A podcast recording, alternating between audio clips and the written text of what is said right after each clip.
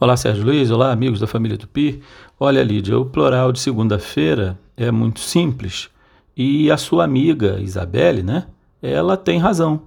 É segundas-feiras. Por que que acontece isso, né?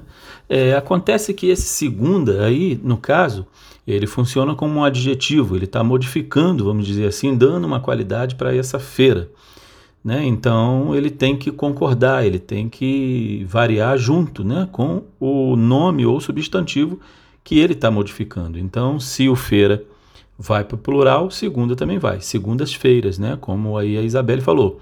Isso acontece também com as terças, quartas, quintas, sextas, tá bom? Igualmente, né? Porque esse nome, segunda-feira, e os outros também, era, tinha a ver justamente com a feira, com esse mercado, né? O domingo, que era o primeiro dia, não tinha a feira, e na segunda, terça, quarta, quinta, sexta tinha.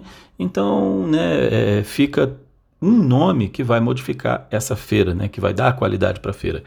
A segunda, a terceira, que terça, quarta, quinta. Então, segundas-feiras, terças-feiras, quartas-feiras, quintas-feiras e sextas-feiras. Tá legal?